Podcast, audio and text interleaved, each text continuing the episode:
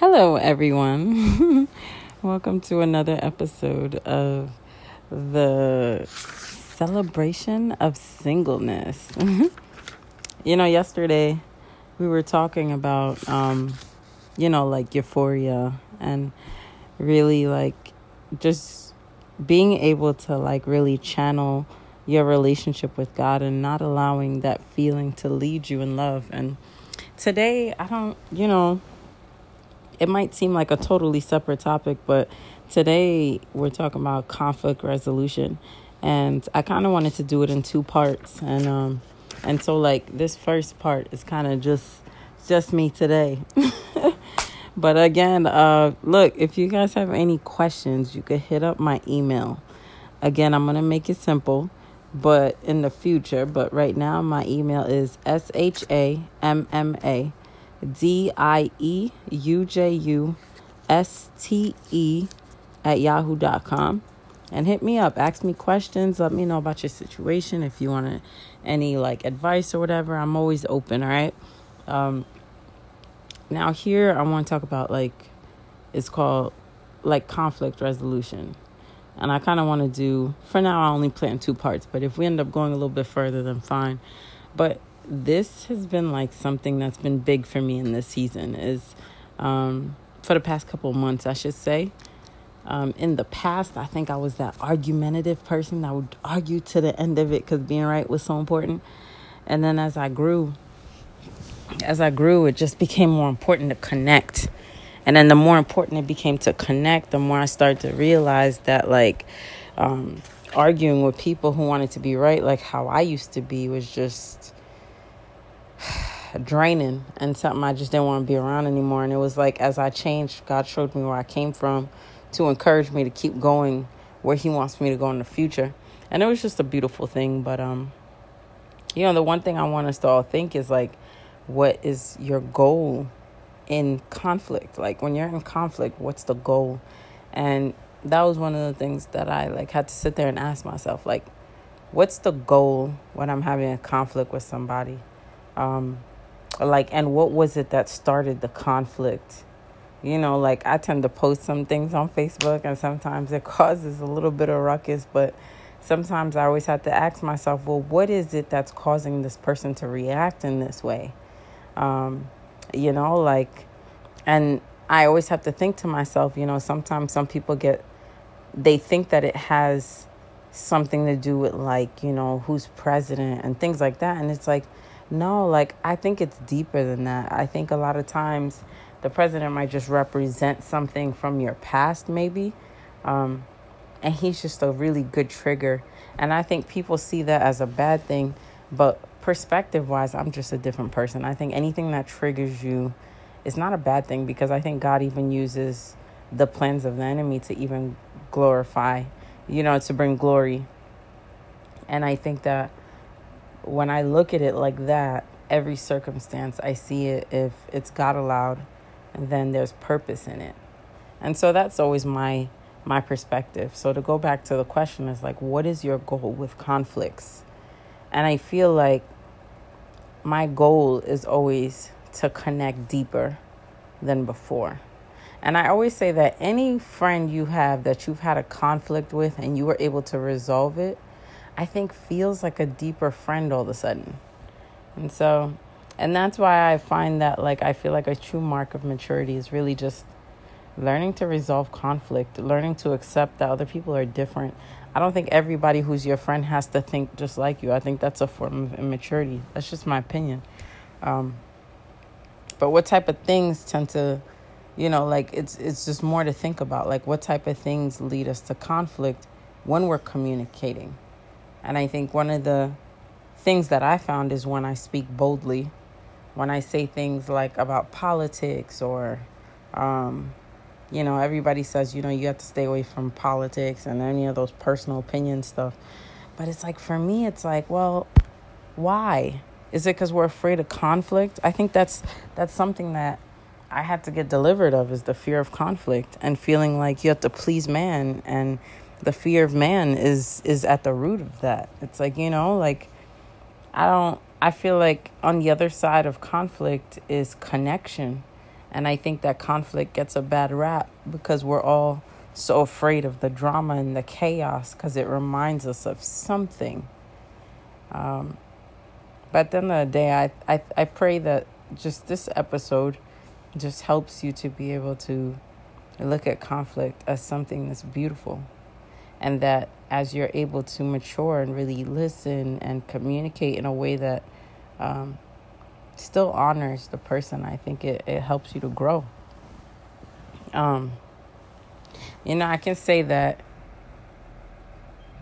yeah, I'm going to keep asking certain questions because I want you to ask yourself this as well as me answering it is like, is it easy or hard for you to apologize? And I will say that in the past, I struggled with apologizing because I always thought that it was something that made you weak. But, you know, I think one of the things I learned about just Jesus's posture is that Jesus led by example. And one of the things I learned is that, like, if you're going to lead by example, you got to do something first. Like, hanging out with my nep- nephews, I learned, like, you know, sitting there, like, you know, when you make comments, like, for instance, like, like there's certain words that me and my sister don't like for them to say. Like freaking like anything that almost sounds a little too grown for a little kid to be saying or a little too like you know those words that you substitute for curses. Um and so like I said one of them. I think I said like freaking or something like that. My three year old nephew goes, Stop saying that. Totally rebuked me. it was so cute. And I looked at him and I was like, you know what? You're right. I'm sorry. And it's funny, it turned into a little discussion of somebody who posted it. It's like, you know, his post said, I believe in the old school ways where adults don't apologize to children. And um, that was his stance on it. But the the post that he posted basically was talking about a parent who said that I apologize to my children when I'm wrong. And he just felt like it was the total like that that was wrong. And you know what's funny? I thought to myself this is the problem is when we don't think we have to apologize and yet when you feel offended somebody owes you an apology. And i thought to myself like how prideful you know what i'm saying and i'm saying this from experience because i was once there like this is just like how prideful of you to demand an apology of someone. But anytime you're wrong, it's like pulling teeth to get you to apologize. I really do believe that you attract what you are. If you're afraid to apologize, you're going to surround yourself with people who don't want to apologize or people who just apologize all the time and don't really mean it. And so that's why it's a big thing. It's like, you know, now it's easier for me to apologize. However, it doesn't mean that I apologize for every little thing. I apologize and it's very thoughtful and it's methodic and it's very like thought out fully. It's like I'm intentional about it. Like I went through some uh, phases recently where like, you know, I wanted to apologize to a couple of dudes and I'm going to mention a story a little later about how one of them went cuz it went incredible and I learned something about myself. But first I want to talk about apology languages. So again, I keep talking about this book things I wish I'd known before we got married. And I love this book because it really teaches me a lot. And one of the biggest things that it taught me was about an apology language. What is an apology language? Like, we're all different. Like, your apology language is pretty much based on how you were raised and what you grew up seeing as an apology, rather that's your parents apologizing to each other or your parents teaching you to apologize to someone, what did that look like? And that's how your apology language develops. And over time, there's a certain way that you know how to receive an apology that can restore connection. So, the way that it was explained in the book is that basically, whenever somebody violates you in some sort of way, it puts up an emotional barrier. And in order to bring down that emotional barrier and restore the connection, you have to speak the apology language of the person. So, this is, I love this because this is more about love is not selfish, boastful, proud, or rude. And I really think it brings the scriptures to life when you really have to be intentional about like how to apologize to the person. So, um, one of the things that he mentions is the five different types of apology. Now, the first one is expressing regret, and the second one is accepting apology, ex- accepting responsibility, and the third one is making restitution. The fourth one is genuine expressing of the desire to change the behavior. And the fifth and final one is requesting forgiveness. And, you know, like the way that I thought about it, especially I'm a writer. So when I write out, I prefer to write out an apology to someone. But it's like, but when I do, um, I like to try and write out as much of that as I can. Like, you know, being able to express regret, taking responsibility for what I did wrong, and then making making restitution is more about like giving a gift or something like that or whatever or doing something to make it up to the person that i'll probably skip depending on who it is. And then like genuine expressing of desire to change the behavior i'll do that um, depending on how close we were before. And then requesting forgiveness and things like that. Um, i don't always do that. Really just depends on who it is. If we plan on being close again after the conflict that's different. Then you'll add like you know, a desire to change the behavior and then requesting forgiveness might be necessary. But, um, but it's interesting because I've been going through this phase for the last couple of months, and the closer I get to, um, you know, to marriage or whatever, and the more I grow in singleness, the more I realize how important it is to go back follow track with me on this because this is going to be a lot.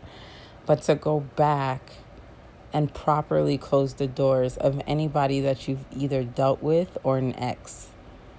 And I found myself thinking about all these guys that I talked to and I just abruptly ended it or dishonored them in some sort of way. So I went through this phase where I called every single one of them, or I spoke to one of them, or I messaged some of them, and most of them I messaged because I like to write. And I just expressed what I felt like I did wrong and how I could have approached it differently and how I apologized for in every single thing I wrote to all of them is I apologized for dishonoring them. And in one particular situation, which I said I was going to mention later, um, is that you know I had one guy that I used to that I used to hang out with him and I used to hang out. Um, again, this is BC day, so like we used to smoke a lot together, and you know we were really cool. Nothing really happened in the beginning. We were just really friends for a while, and him and I were cool. And this is years ago, years ago, and we've had like you know like so many times where we used to chill. We used to chill a lot, and there was like one particular night where we were thinking about taking it to the next step. And then he just kind of just like made a demand on me that I was not willing to do. And so we both had a prideful moment where it was just like, oh, screw that. I ain't doing that. And then he was like, well, fine, screw you then. And then we left. And then we never spoke to each other again after that. And um, years later, you know, I guess he's watching me on Facebook and things like that. And he hits me up and he's like, yo, your garden looks really cool. Give me some advice. And um, so I gave him advice or whatever. And then I just said, you know, like, oh, I wanted to just like say to you, like, after we went back and forth for a while, um, I wrote to him after like a day of going back and forth. I was like, yo, I'm glad you hit me up because it crossed my mind a while back. And before I even say this part of the conversation, ironically, I had a dream about him a couple months ago. And it kind of played out the way that it did in real life. Like in the dream, um, we we were basically I had a dream that it was him, right? Like that. Basically, I was. This is gonna sound so confusing because my dreams are so crazy. But like I was the guy and he was the girl in the dream. Um, and I guess it was kind of like God helping me to have empathy for him and him to have empathy for me um, in the dream. So in the dream, I had his perspective. And in his perspective, he had like different girls that he was dealing with and then just switch, pass it on. And then he came across me where everything was a little bit more slower, a little bit like of a slower flame. Um, and the intimacy was really slow, and we never went anywhere, although it kind of got close. And then he kind of dismisses me. And then he goes over, dismisses me, goes over to the, um, like, and then he goes over to a seating area where he's seated with like two other girls and a guy or whatever. And they're, he's just talking, having a good old time. And then the next person comes out and then he's comparing that person like okay i'm him sorry i'm comparing this guy to him and in my head i'm just like oh my god like i screwed that up and then he makes an attempt to try and get it back now in real life because i know dream interpretation and i know that sounded super almost straightforward but it wasn't. And it sounds super con- but it but as i break it down it can sound confusing. Now in real life i wasn't me i was him. And in real life he was actually me. And what god was doing in the spirit was causing us to empathize with one another because he wanted to kind of close that door with him and i. At the time i didn't understand the depth of that um, and i knew that somehow he represented my husband and the timing of my husband because what it was saying was that um, it would be someone who I would leave. And it wasn't until I would leave that the person would realize what they had. And it was funny because back to the apology conversation him and I had um, was that he was like, um, I said to him, I was like, you know, I'm sorry. I felt like, you know, like, I felt like back then I was expecting you to fulfill something, like through um, sexual desire. We keep it real here. So through sexual desire, like I expected you to fulfill something in me that like I was looking for you to fulfill through that. And I feel like I might have projected a frustration of something that I expected you to fulfill that you had no business, like that there was no way for you to fulfill. And I dishonored you emotionally and um, spiritually and mentally. And um, you know and i want to apologize to you for that. And then oh my god this is the part where it gets crazy because i've never actually had a man apologize according to my apology language in that way. And i've never had someone take full accountability for what he did. And um, and really apologize like that much less like a black man i've never actually had a black man take ownership complete humility and just apologize like that. Like that was just the most amazing thing I've ever seen in my life. And he said to me, you know, like I had so many like I had put a demand on you that like, you know, like that wasn't really fair. And he was like and I was like immature back then and he was like and unfortunately I didn't give us a chance to even develop a relationship because I had kind of just like got stuck in my own ways and had to have it my own way. And, you know, and I apologize for that. And I was like, oh my God. That was the first time. And mind you, that day I just finished a chapter of the apology. I didn't know. Um, I wish I knew um, that apology is strength or whatever. And I just finished reading that chapter. And literally right after that, I went through that that same day. And then I went back and remembered the dream, and I was like, oh my God, it's the same thing in the dream. However, I felt like it was a marker of time that God was showing me that this is the same thing that's going on, that's about to happen in my other scenario. So, because I, I realized that there's a track record of my life where I give every situation my best shot. Um, I give it everything I have. But when I walk away, I'm gone. And usually the guy usually comes up and regrets. And this is from my very first relationship to every guy I've talked to since. And I feel good about that only because I give my all to every single person I deal with. And you get the very best of me.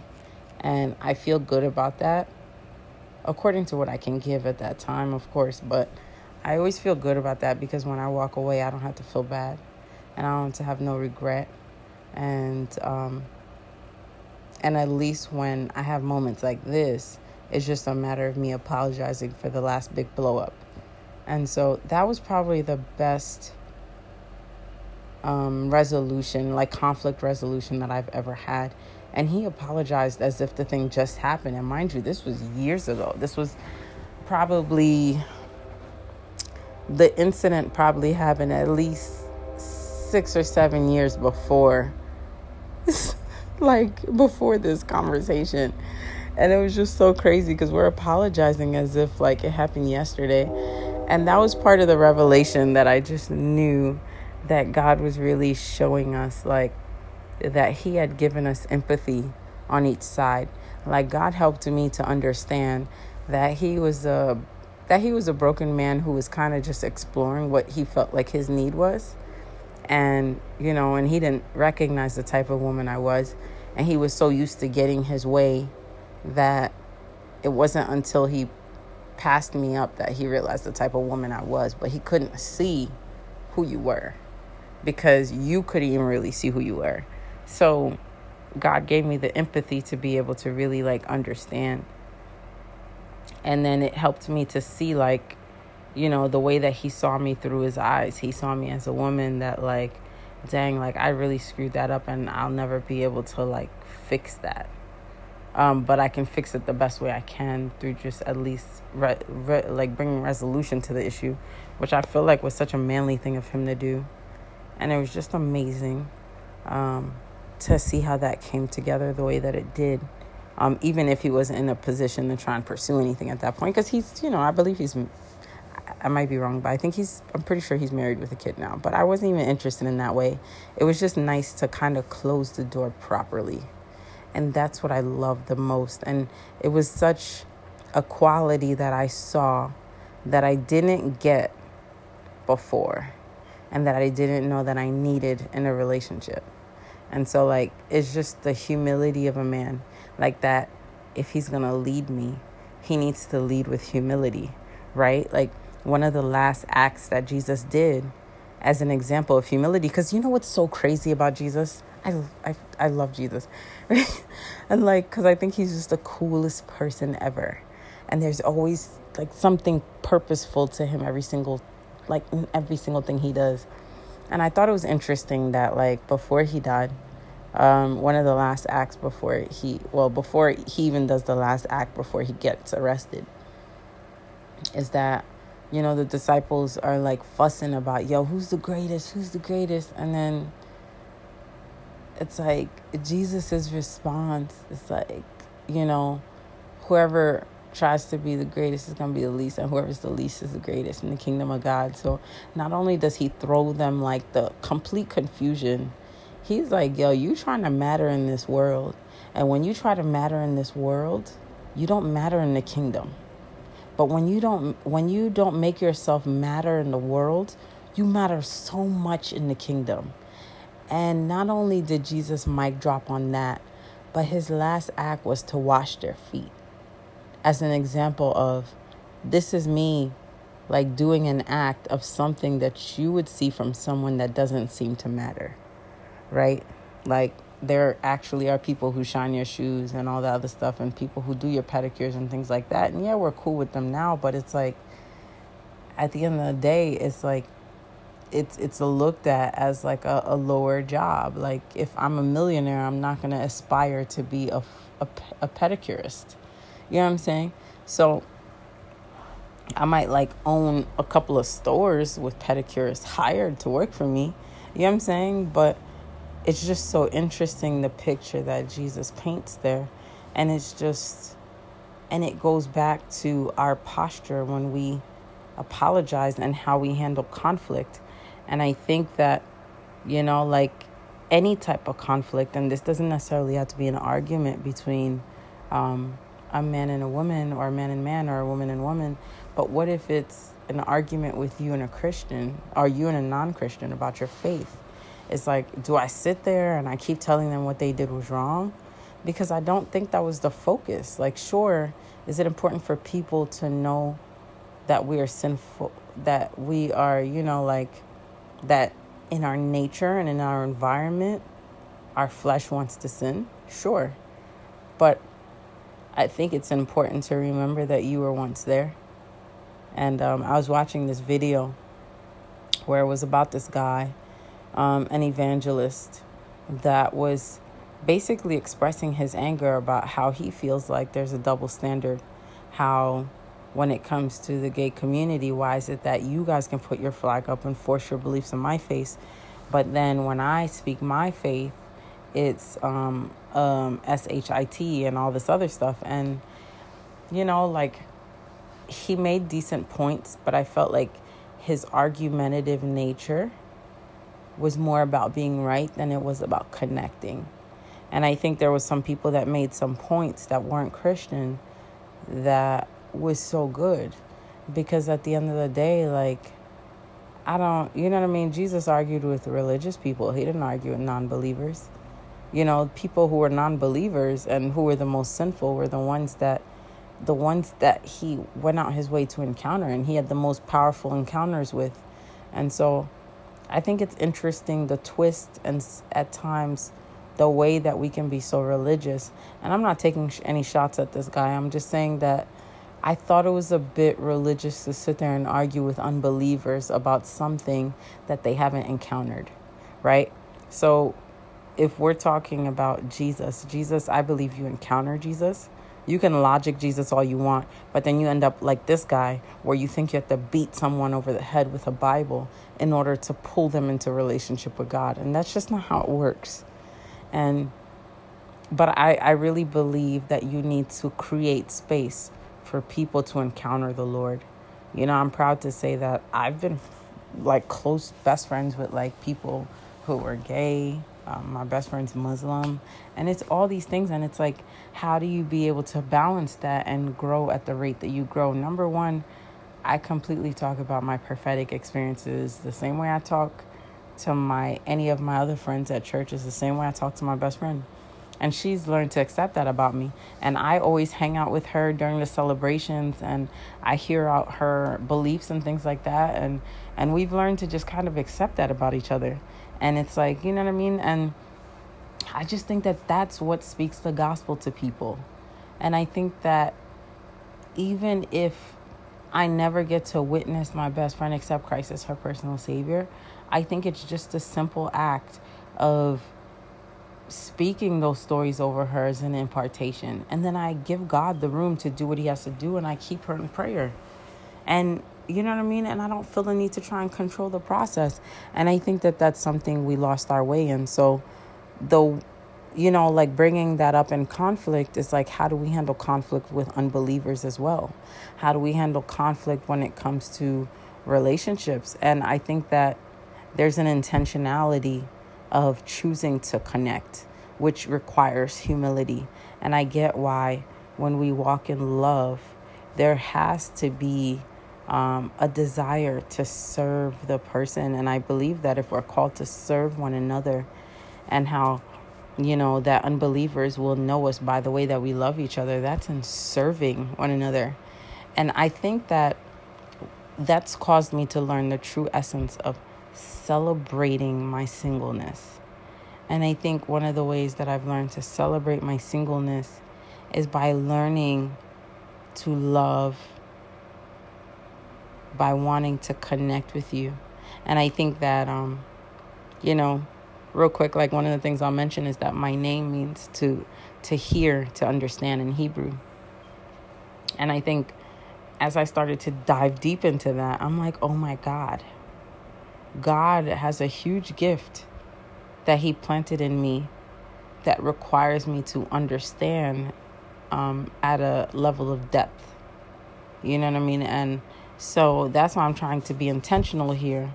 That like, you know what I mean? Like when I'm hearing him talk, like when he, when you know my friend was apologizing to me, like I was hearing his heart, even though he was writing me through a Facebook message. It was like I was hearing his heart through every single word and how heartfelt it felt to me. Why? Because he was speaking my apology language, which was for me accepting responsibility and genuine expression of the desire to change the behavior. For me, just a simple admission of him saying exactly what he knew he did wrong and how it completely spoke to exactly what I knew he did wrong and like the fact that he apologized for exactly that. And that alone, without dismissing, without trying to make excuses for it, without dismissing my feelings. He just simply apologized for exactly what he knew he did wrong. And it was just amazing. And I felt like it was such a, the most manliest thing I've ever seen a guy do. And, um, and you know, for you men out there, take some hints. do what you need to do. And I think that there's a lo- there's a type certain type of woman that can handle that, but I really do think that if you got a humble, good woman who knows when she's wrong and knows how to admit it, that's something that she deserves and the type of respect from you that she deserves in return. And not only that, I think when you have a good woman, when you respect her and you honor her, she like gives you 10 times more than what you're trying to give her. Because it's kind of like it turns into this like I'm to outserve you. And I do believe that I'm that type of woman but it's like you know, most guys, when they see you so openly apologetic, um, I don't want to say most guys, but there's some guys that can see you overly apologetic, and sometimes they take that as weakness, and that I can play this girl and run stuff instead of them seeing it as this is an act of strength. This is a strong woman that can do this and admit that she's not a perfect woman. Because what you see is what you get, and that's how it should be when it comes to dating. So I don't waste your time and don't waste my time. And so, with celebrating singleness, I think it's just important to celebrate um, conflicts. You know, like I had a friendship with this guy, which was so amazing. Um, him and I had become really close friends. This is my last story I want to share before we start finishing up. But like, him and I had become really close friends. And with him and I, the interesting thing about him is that we would every time we would get really close in connection, um, there would be like a little bit of an argument that would that it would build into, and then we would get through the argument and connect the deepest we would ever connect, and then everything would be great for a while, and then something else would trigger it, and then something else would turn into an argument, and it was seems like it was like every month or so. It, we would get into an argument, but the interesting thing about this guy is that he had the same goal as me we were both kind of mature. We had talked so much about our weaknesses and things that um, there was more of a trusting relationship between us two. So I had simply, like, you know, mentioned to him, like, you know, like we talk about, like, how we felt, you know, and I'm intentional about mentioning it in a way that doesn't make him feel like I'm blaming him, but just my experience. And then he connects with my experience, and then he tells me his, and then we talk about it like it's a discussion. Like we're not like really internally not trying to have war about it. Um, and what's interesting is one of our last arguments, him and I literally argued for an hour and a half, two hours. And then once we made up, it was like an hour and a half, two hours of just talking about the future and all this other stuff. And it was just amazing because he was one of those friendships that made you realize how important conflict is. Because what it felt like is every conflict that we had felt like it was accelerating our connection and was making us connect so much faster than we would normally. And so that's why I really just like um, appreciated him for who he was as a man because it was causing me to like learn how to connect through arguments and it taught me how to not let the sun go down on your anger to learn how to connect with someone in such a way that allows you to prioritize connection over con- over um, being right.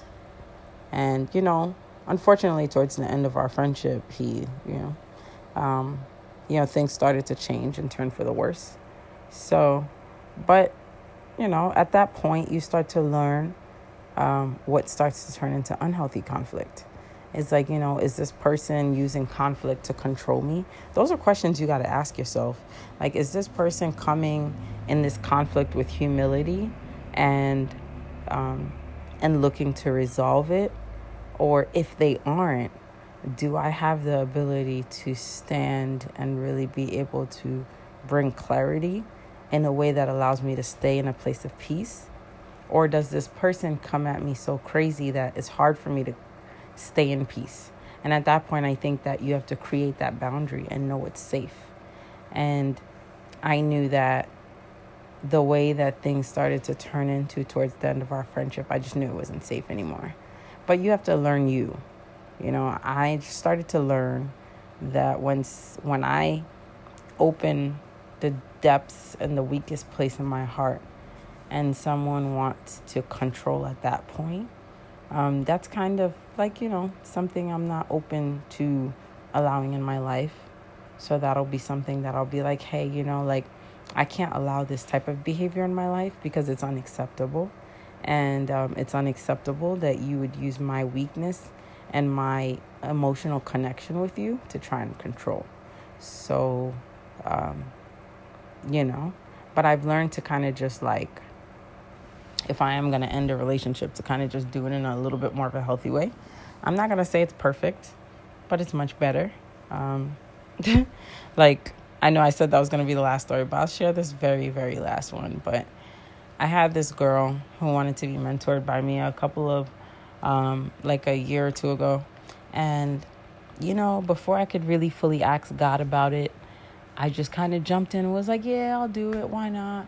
And then, um, so, you know, like I go through, um, you know, like I'm mentoring her and it starts to get harder and then um, and then I connected with an old friend, and him and I start to hang out and things like that, and it was great. And then um, things start to get weird with this girl, and um, and then I think out of like we went through so much, and after everything, um, I saw her like act like basically what started to frustrate me is that she gave me the impression like she really wanted to grow, like she wanted mentorship to grow in relationship with Christ. But really, it just kind of felt like she just wanted to appear like she was growing, um, but she wasn't really after growth. She just had an agenda.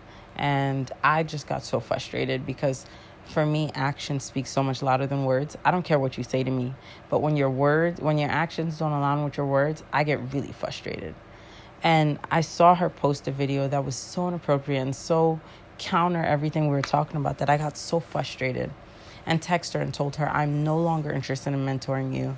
And I just basically just told her like that was exactly what we talked about and you exactly defied exactly what I asked you to work on. And I just felt like, you know, her desire to change wasn't real. And so um, I just told her, you know, and then after that I didn't talk to her she was hurt by it, obviously, naturally. Um, and then I didn't talk to her for a while. And then when I went through my apology season, where I just apologized to everyone, she was one of them. And I texted her and I was like, you know, I wanted to apologize for the way I ended things. And I think she started expressing how hurt she was. And she wanted me to apologize for all of it. And I was like, no, no, no. I meant, I should have, I knew I should have um, closed that chapter. I knew that that chapter was done. Um, that was supposed to happen. I believe that God was taking me away from that situation. Um, because at that point, spiritually, it just wasn't good for me anymore. I was like, I don't regret walking away. I regret how I walked away. And her and I was able to resolve the connection and restore the connection but in a way that she still understood that I was still not interested in mentoring you. However, whenever you do want advice and you have moments where maybe you have a quick question or some sort of direction you would like or whatever, I'm totally open to that, but I'm still not I'm still not feeling like God's leading me to mentor you, but I am open to like, you know, like um I just wanted her to just know that like again, I apologize for how it ended.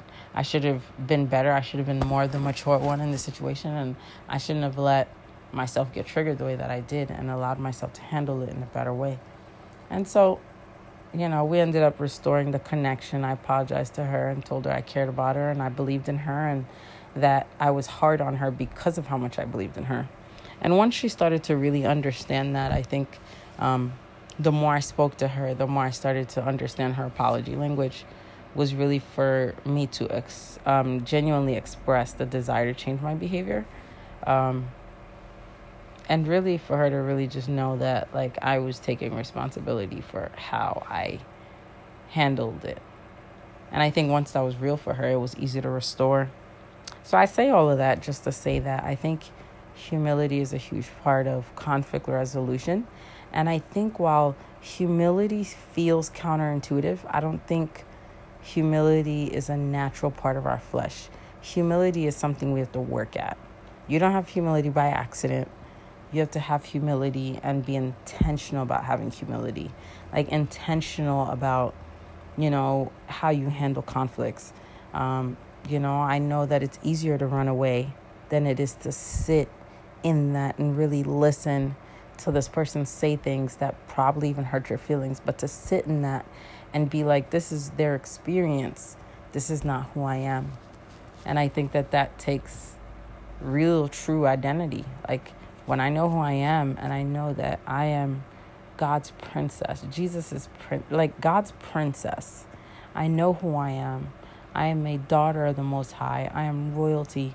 And when you come from that point of view, you start to understand that Jesus' example was to say that no matter what you serve, and um, and no matter how you look at it, you always find an opportunity to bless your and forgive your enemies. And it doesn't mean that you accept their behavior, because um, I do believe it's important to cut people off when they're unhealthy in your life but I do believe it's important also to, at the same time, always acknowledge the part that you played. And the rule that I always have is that I believe that anytime you have a conflict, there's two sides. And I think that my way of always thinking through the eyes of humility is that I believe that if there was a conflict that ended off totally bad, that means that we both have something to apologize for. And I'm usually active about trying to figure out what could I actually apologize for that I was actually wrong for. And um, without making it about me, but more so the spirit that I might have been influenced by. And that's usually through the eyes of how I usually apologize is what spirit did I allow to influence me that made this triggering session totally explode? and um, and that usually helps me to get it right on the head to restore the connection to its fullness.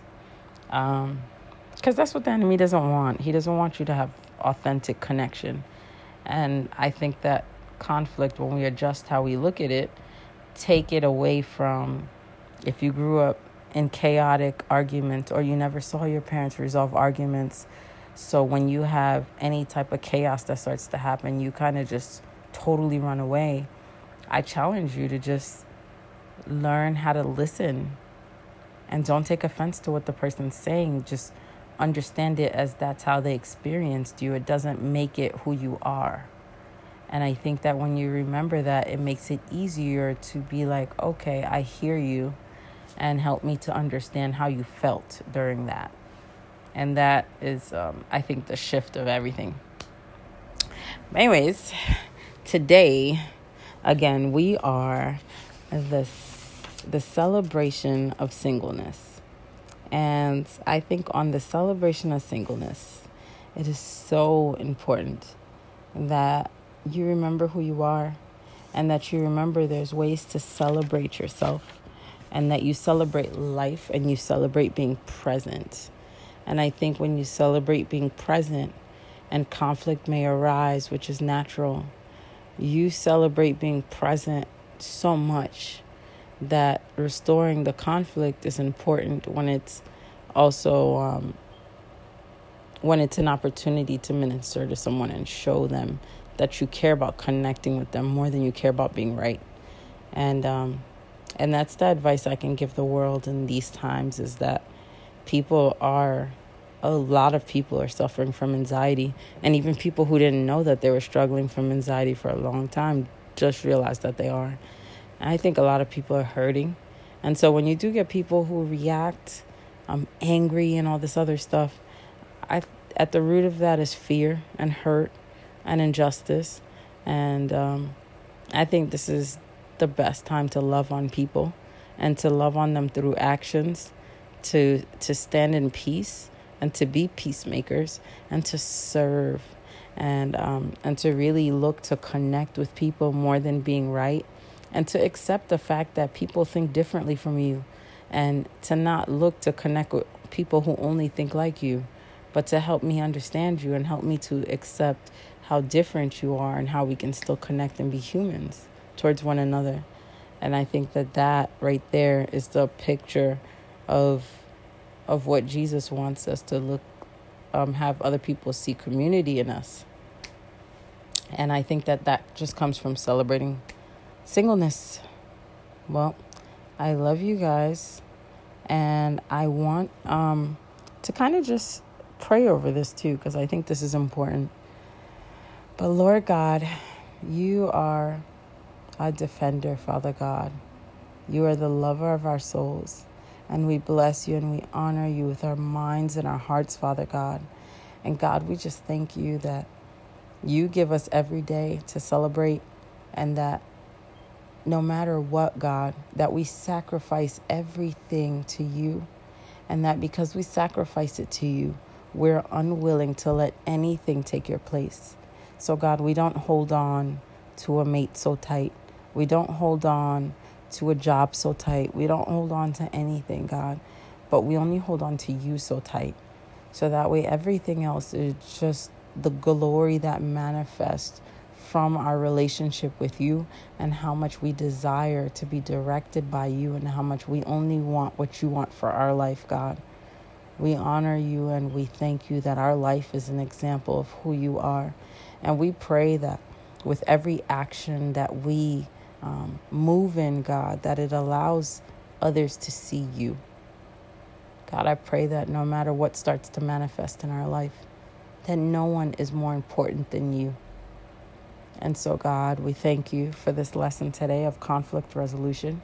We thank you that you're giving us um, the strength and the humility to turn to you and let you heal our hearts so we can be able to gain understanding of not just the kingdom of heaven, but also other people around us.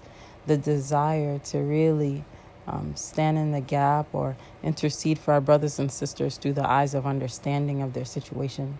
Help us to grow in discernment and empathy and to understand one another's, to feel each other's pain, God.